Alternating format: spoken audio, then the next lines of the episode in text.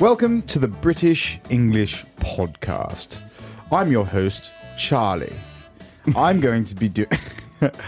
Today, we're going to be doing random picks on topics of philosophy. And we're going to be having little debates on the big questions. I want to introduce you to my guest, Ben Marks. He's a local man, a boy from Balmain. He's going to be joining me today to discuss the big topics. Hello, Ben. Thank you. Nice to have you here. Thanks, mate. Yeah, nice to be here. I feel like I can just be the laughter track. That's really good. Yeah. I like how you picked up on the ridiculous intonation that I bring.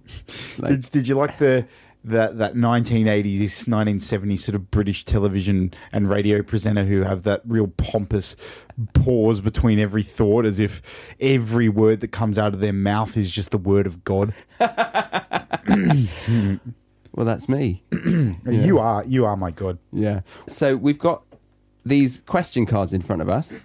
Yeah. And we've got uh, most adults believe that freedom is a good thing, and some say that we should allow people to be as free as possible.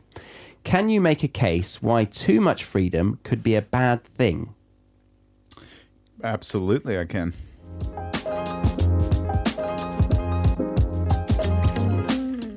Sorry to get all analytical on you for a second, but from seeing the statistics of what people listen to this show on, it is safe to say that you are most likely using Apple Podcasts, Spotify, or Google Podcasts, which means you could be missing out on the free worksheet for this specific episode, which teaches you at least ten phrases totally free.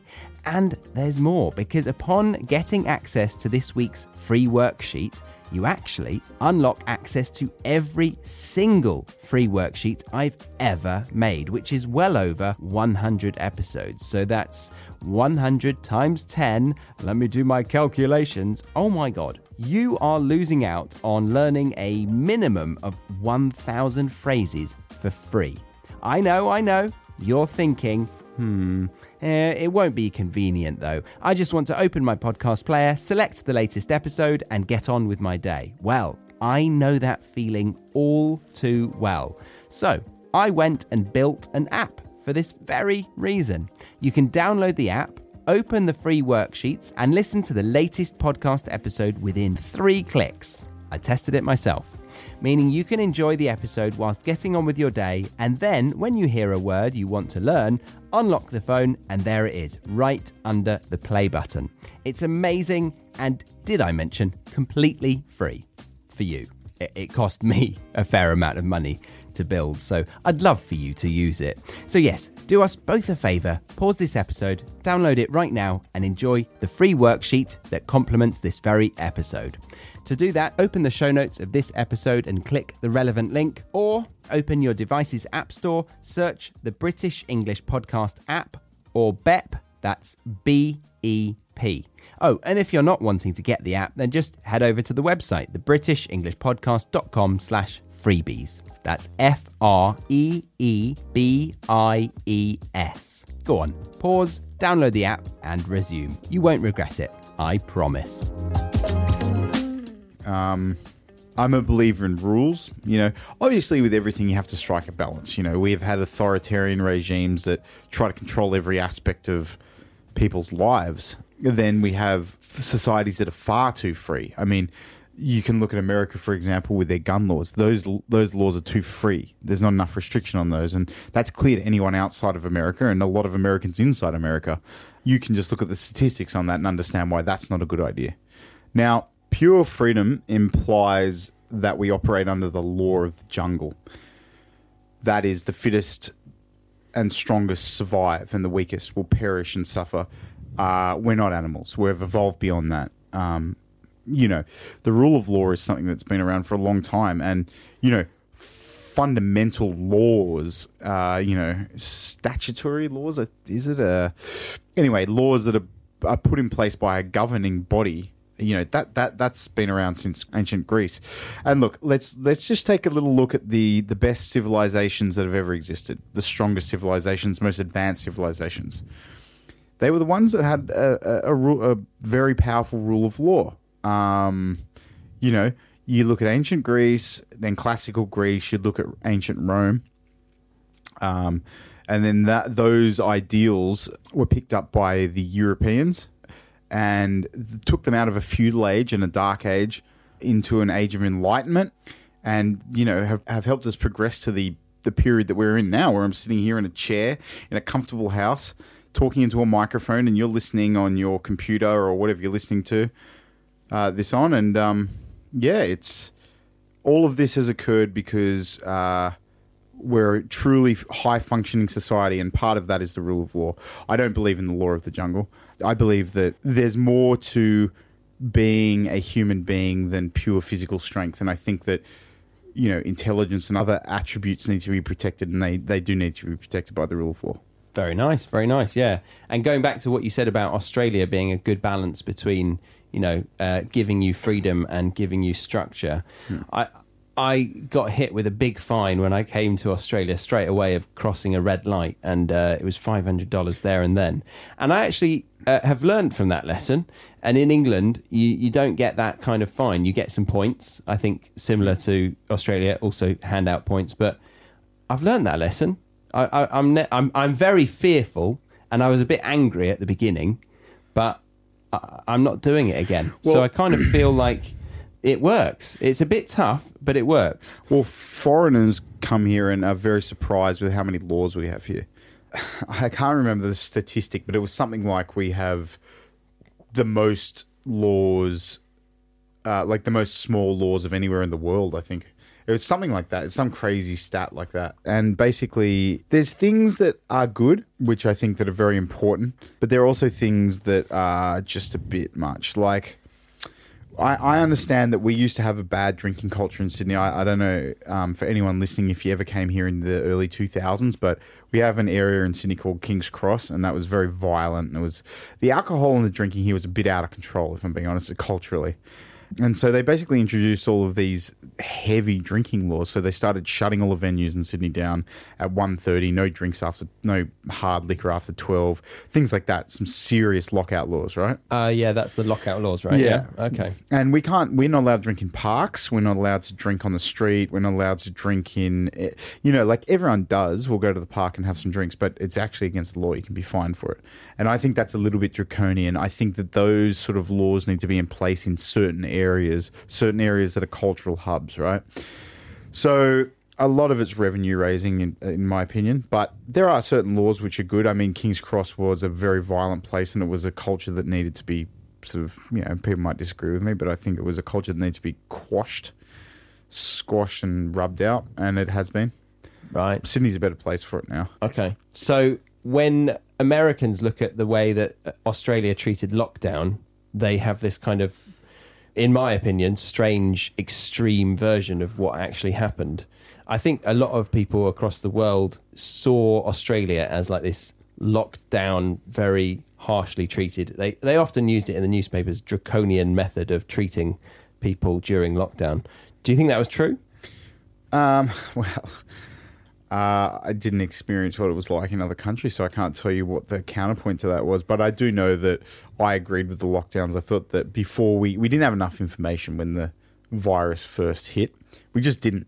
And um, we needed to allow ourselves that buffer for, I would always put the safety of the population ahead of the economy. I mean, that's just me personally. Okay. Um, I don't think anyone, there are vulnerable people in our population. I think that they need to be protected. I think that, you know, you you can't, you can't just say, oh, well, let them die so our economy can be good. That's just me personally though. Some people, you know, think differently to that. Yeah. Um, oh, I, honestly, I'm going to tell you, for me, the lockdowns, I mean, we were all paid money by the government. I know it was like, um, uh, it's a lot of a big hit, a big hit on the economy, but um, we were given a bit of money, and I actually utilized that time very well. I mean, I learnt a whole bunch of things that have basically started me a, a new career.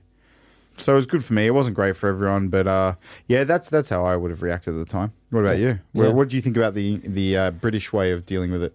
I felt like the Brits weren't given harsh enough treatment. I don't know if anyone will agree with me with that, but I think that Australia dealt with it in a in a way that was more effective. It was obviously loads of factors, like the fact that we were so far removed from a lot of other countries, and London is right at the hub of Europe, so obviously that's got to play a part in it. And Italy had um, high infection rates, but I think everyone looks at Australia as in like, oh, they were in lockdown for ages, but really we had a year of not getting it, and then we didn't get vaccines because we were fine. Yeah, not getting it in any way whatsoever. Yeah, and then and then eventually it caught up with us, and we didn't have vaccines, so it, it was like mm. our lockdown now, and everyone was like looking at us like, oh, they're still in lockdown. Mm. How draconian! Mm. But it wasn't.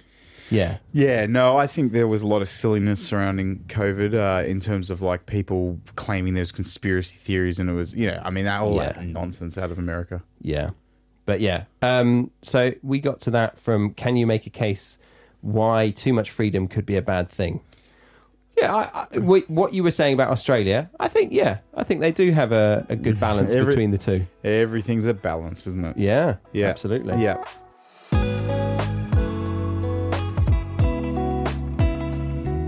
I'd like to take a break from this episode to tell you that this show is funded by you, the listener. That's right. Not through a charitable donation, but through providing you with two hugely beneficial learning resources. One is called The Academy, and the other is called The Premium Podcast. The Academy doors are currently shut until further notice, but The Premium Podcast is open for you to sign up to right now. So if you listen to this show regularly, Uh, say once a week perhaps, and you want me to continue producing it, then I need your help, because this is my full-time job. And I also want to provide free education for those who really cannot afford it. But if you are in a situation where you can spare seven pounds a month for loads of bonus podcast content, manually edited transcripts, and extended glossaries and flashcards, then I'd love you to consider supporting the show, because that will give me a way to continue doing what I love to do, and for those who really cannot afford it, to get a free education. You can find out more by clicking the relevant link in the show notes of this episode, or head over to the british english podcast dot com, or download the British English Podcast app in your app store. Back to the episode.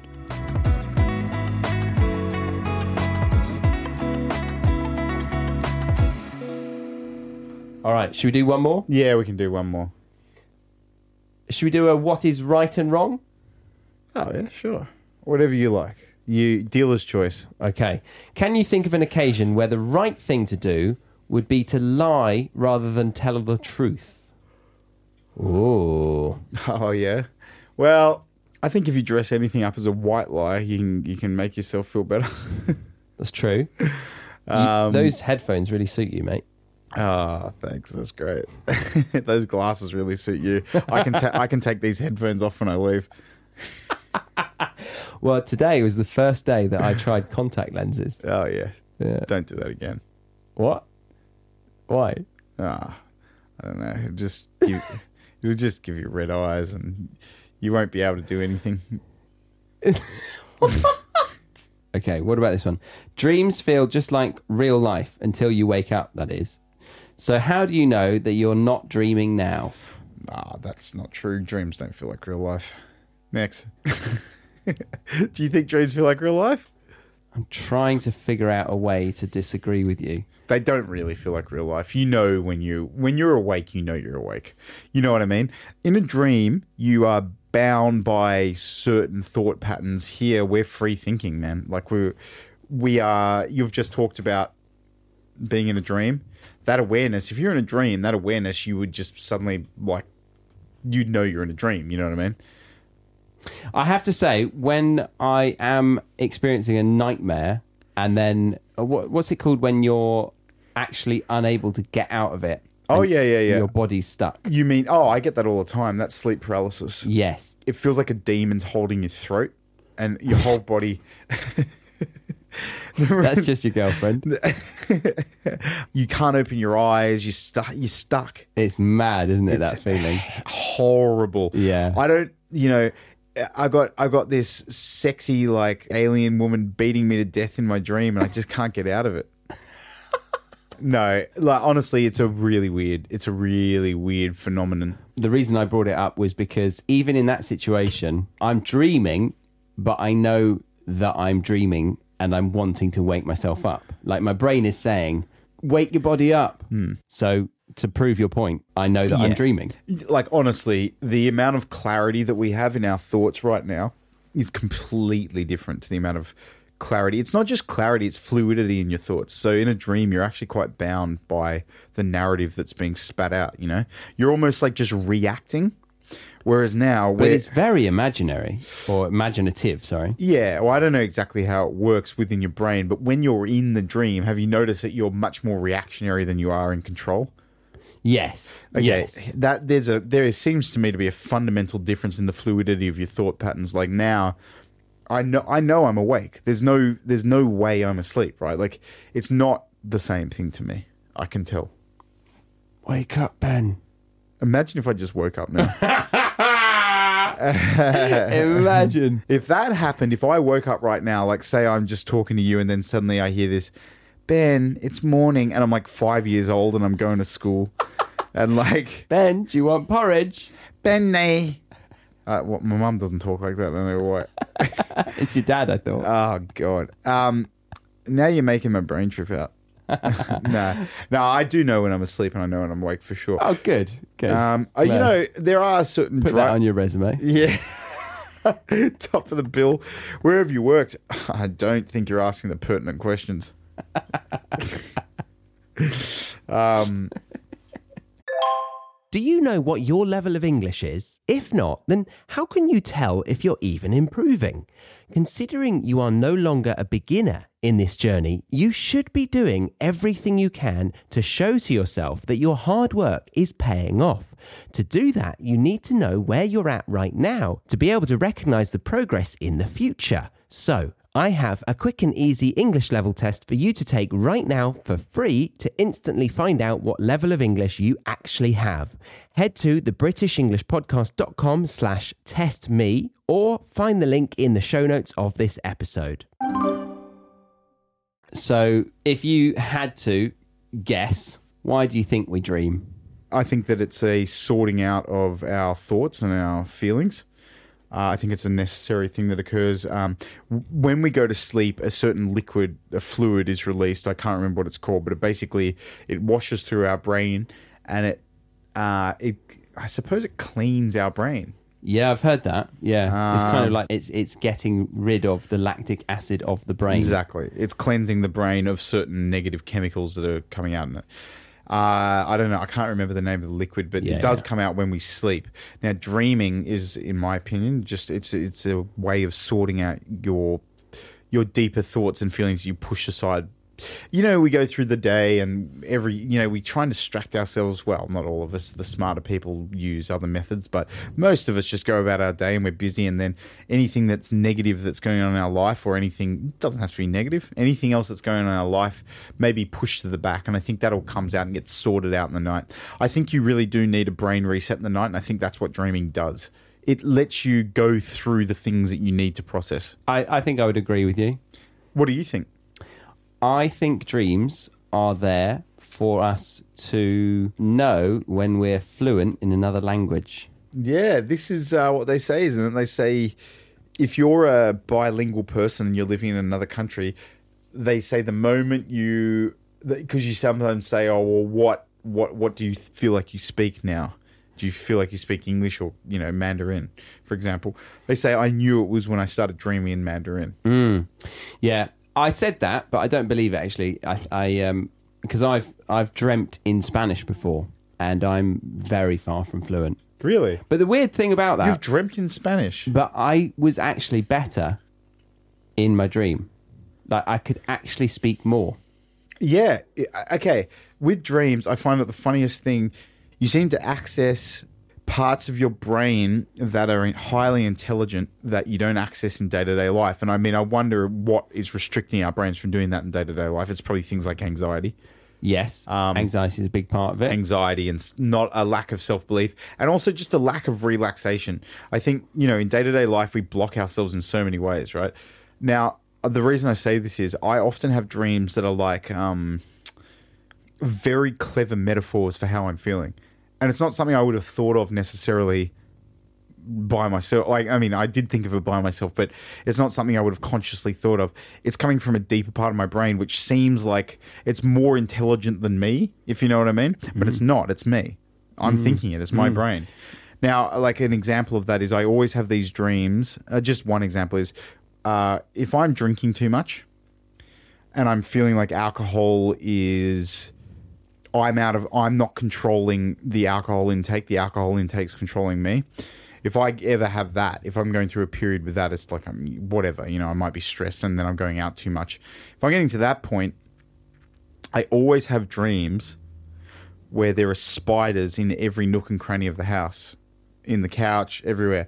Is you that because you're in Australia and there actually are yeah. every single corner? Well, first and first of all, there are, Uh, spiders are all under my couch currently. Oh, really? Yeah, they're just daddy long legs. They're all right.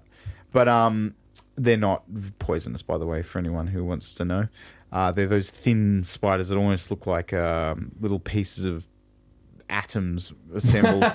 um, I have this dream about spiders being in every nook and cranny.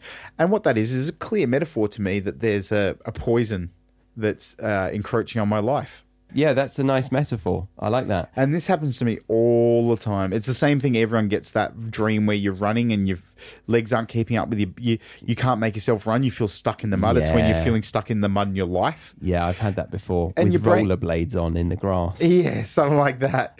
And it's a physical... Your brain's very good at creating f- a physicalization of your feelings in a metaphorical way, you know? Yeah.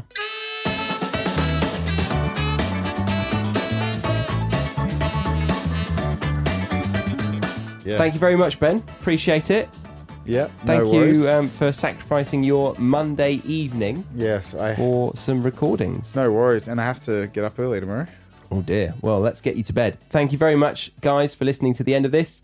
And, uh, yeah, once again, thank you, Ben. Goodbye. No worries. Thank you so much, Charlie. See you next time. Ta-ra. Bye-bye. Remember to check out the premium or academy memberships if you are wanting to get more from every episode of this podcast. But if not, we'll leave it there. Thank you very much for listening to the end. My name is Charlie, and I am your host on the British English Podcast.